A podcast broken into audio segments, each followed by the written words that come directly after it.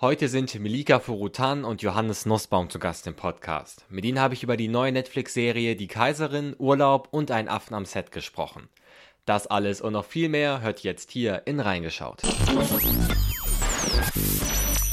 Mein Name ist Mark Linden, schön, dass ihr mit dabei seid. Das hier ist Reingeschaut live on Tape aus Berlin. Hier wird nämlich gerade die neue Netflix-Serie Die Kaiserin vorgestellt, in der meine beiden heutigen Gäste Hauptrollen spielen. Worum es in der Serie geht, das erkläre ich euch gleich. Als erstes schauen wir kurz auf die Karrieren der beiden. 2004 begann Melika ihre Karriere mit der Sat1-Produktion Das Zimmermädchen und der Millionär. Ein Jahr später war sie dann in der zweiten Staffel von Der Fürst und das Mädchen zu sehen. 2005 übernahm sie eine Hauptrolle in der Serie Alles über Anna.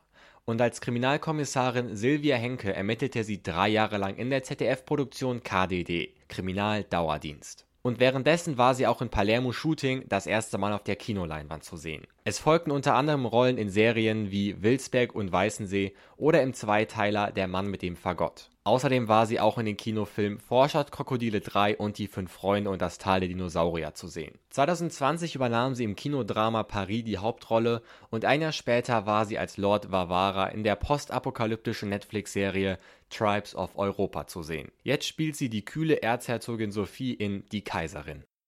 Sein Filmdebüt hatte Johannes mit gerade einmal neun Jahren im Kinodrama Import-Export.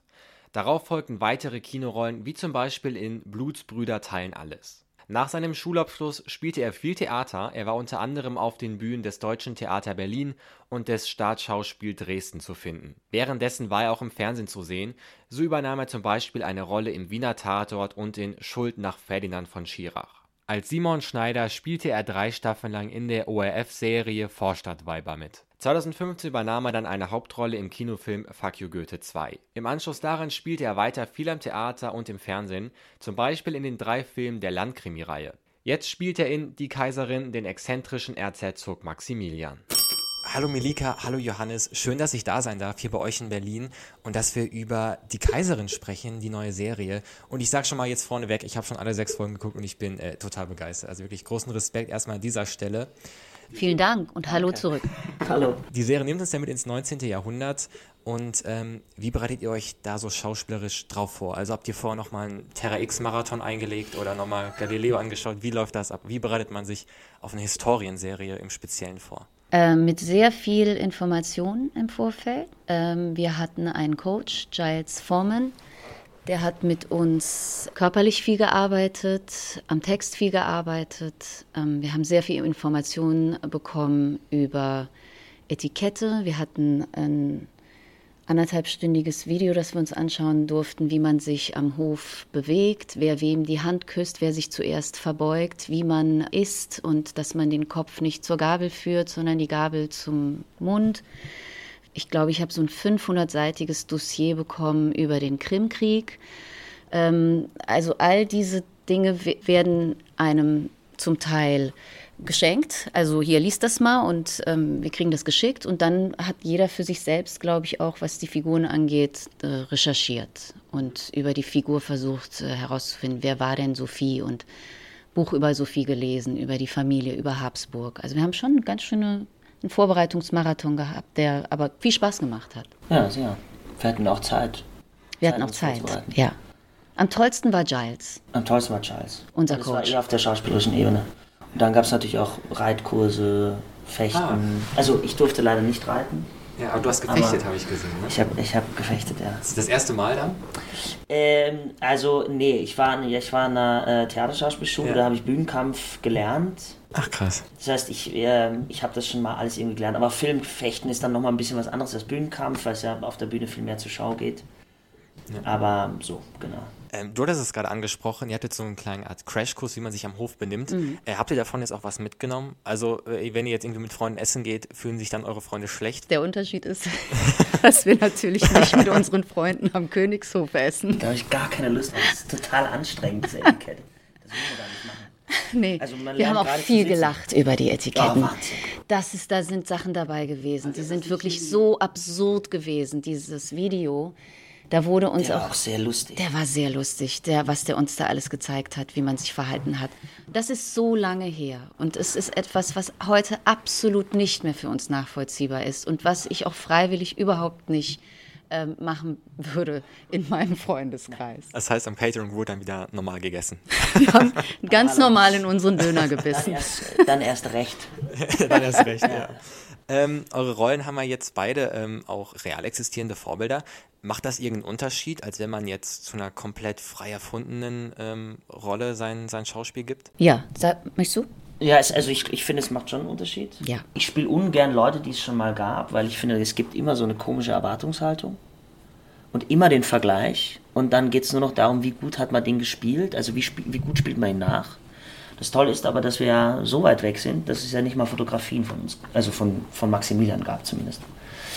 Wir mussten uns eher damit auseinandersetzen, dass wir durch die Ernst Marischka-Filme, die ja wirklich durch die Welt gegangen sind, mit ähm, Romy Schneider als äh, Sissi und mit äh, Wilma Degescher als Erzherzogin Sophie und mit all diesen berühmten äh, österreichischen und deutschen Schauspielern und Schauspielerinnen, die waren praktisch auch schon eher unsere Da historischen an Vorbilder. den musste man sich arbeiten. An, die musste, Stimmt, an den musste man sich auch, den, den Vergleich muss man sich dann auch gefallen lassen. Also ich nicht, weil meine Figur gab es einfach nicht. Deine Figur gab es Meine nicht in Figur den gab's Filmen. einfach nicht. Aber sonst ist es total spannend, weil man einfach ganz viel lesen kann. Ja. Also weil man einfach, man kriegt immer Futter, immer mehr Futter und immer mehr Futter. Ja, und das ist, glaube ich, auch interessant, weil, also gerade die Leute, die jetzt die Serie gucken, ihr prägt ja so ein bisschen zumindest das Bild in der Popkultur von diesen Figuren jetzt auch irgendwie mit. Das ist, glaube ich, glaub ich, ganz spannend. Total. Ähm, ihr, seid jetzt zurück ins 19. Jahrhundert gegangen. Gibt es prinzipiell bei euch, wenn ihr komplett frei wählen dürftet, mal so eine Zeit, wo ihr mal gerne einen Film oder eine Serie drehen, drehen würdet? 20er. Ah, jetzt lange Stille. Ähm, 60er Jahre in London oder Paris. Paris, ja. Ja, klingt, klingt auf jeden Fall beides spannend.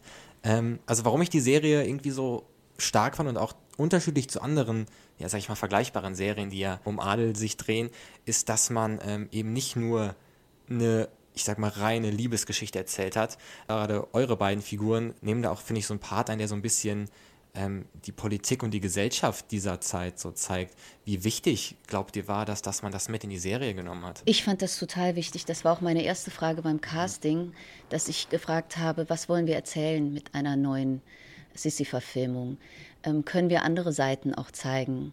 Und können wir auch, ähm, es fand, fand ich wichtig, eben die Politik in der Zeit, dass man in einer neo-absolutistischen Zeit gelebt hat, wo Menschen am Hof regiert haben, das Volk unterdrückt haben, Unmengen an Geld und Gulden für Reisen und also Kleider ausgegeben haben, was ja immer sehr schön anzusehen ist und auch was fürs Auge ist. Aber was hat es eigentlich bedeutet, dass es da diese Menschen gab, die regiert haben äh, und ein Volk zeitgleich ähm, ausgeblutet ist, ähm, auf den Straßen schlimmst äh, hingerichtet worden ist. Und wir haben da in Folge drei äh, diesen Schnitt von dem ähm, Kaiser, von dem Johann Strauß Walzer, wo die beiden tanzen und ähm, gleichzeitig schneidet das rüber zu dem, was auf den Straßen gerade passiert. Also die Opulenz und die Dekadenz dieser Monarchie und gleichzeitig äh, das Volk, ähm, wie es äh, dafür praktisch büßen muss.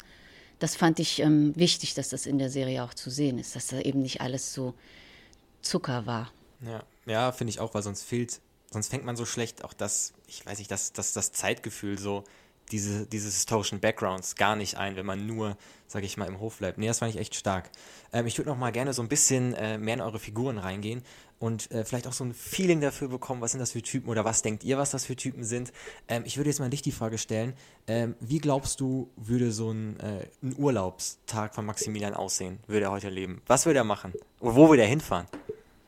Geil. Das heißt, er würde wahrscheinlich irgendwo Richtung Argentinien. Ähm, oder nach Sizilien. Sizi- Sizilien wäre auch gut. Oder wieder nach Triest. Das fände er auch schön. Hauptsache weg. Hauptsache weg aus dem Habsburger Reich. Ja, ja, okay. Ähm, kann ich mir gut vorstellen. Äh, und, und deine Figur, welche Sendungen im Fernsehen oder auf Netflix würde deine Figur heutzutage schauen? Wäre die eher so bei, bei Anne Will dabei, bei so richtigen Politik-Sachen oder würde die, ich weiß nicht, Ich glaube, sie Sommer würde aus der sehr viel Stars gucken? politische Nachrichtenmagazine sich anschauen. Ja, Sophie war eine durch und durch politisierte Person und hatte, glaube ich, wenig Freude an ich würde jetzt sie nicht im Boulevardfernsehen verorten, an erster Stelle. Aber Nee, ja, das will ich auch nicht. so. Ähm, ich muss noch äh, euch auf eine Szene ansprechen, dich auf eine Szene ansprechen, weil die ist mir aber nicht aus dem Kopf gegangen. Sie ist, war zwar nicht wichtig, aber ich fand sie trotzdem sehr spannend. Äh, ihr habt mit so einem, also war einfach ein Affe im Bild so. War der echt? Oder war der, Der war der. war echt. Wie war es neben dem, also weißt du, was ich Das meine? war Das ist jetzt keine, verdammt gruselig. selbst für euch erfahrene Schauspieler ist ja keine, oder für dich ist keine, keine ähm, Alltagssituation, oder? Nee, überhaupt nicht. Tiere sind immer gruselig, finde ich, äh, beim Film. Man muss immer aufpassen. Natürlich hast du da einen Supervisor da und die passt natürlich auf und die hat diesen Affen trainiert und so. Aber wenn der dann neben dir sitzt und so machst und du eine Szene spielen musst, wo du mit dem Affen redest und dann ist auch ein Kind da, ist man so äh, und alle sind auch so ein bisschen aber das macht natürlich auch Spaß. Werden wir ihn in Staffel 2 sehen? Könnt ihr das schon spoilern? Den Affen? Ja. Und euch? Wenn du das möchtest, dann können wir fragen. Das wäre super. Wenn du den so gemocht hast, Könnt, könnt ihr es weitergeben? Das mit. wäre super nett, ja. Ja, Perfekt. Ähm, über den Affen. das war's auch schon. Ja, vielen Dank für eure Zeit. Danke dir. Danke dir. Das war auch schon das Interview mit Milika und Johannes. An dieser Stelle nochmal vielen, vielen Dank fürs zu Gast sein. Es hat mir wirklich unfassbar viel Spaß gemacht. Die Kaiserin streamt ihr auf Netflix und ich kann es euch wirklich nur empfehlen. Die sechs Folgen haben mich total in ihren Bann gerissen, also schaut da gerne mal rein. In den letzten beiden Folgen reingeschaut waren übrigens Devrim Lingnau, Philipp Rosson und Almila Bagriatschik zu Gast, welche ebenfalls alle Hauptrollen in der Serie spielen. Hört euch also auch diese Folgen gerne an und wenn ihr nie wieder eine Folge reingeschaut verpassen wollt, dann abonniert am besten diesen Podcast hier und folgt ihm auf Instagram, dort heißt er reingeschaut-podcast. In diesem Sinne, vielen Dank fürs Zuhören, bis zum nächsten Mal und ciao.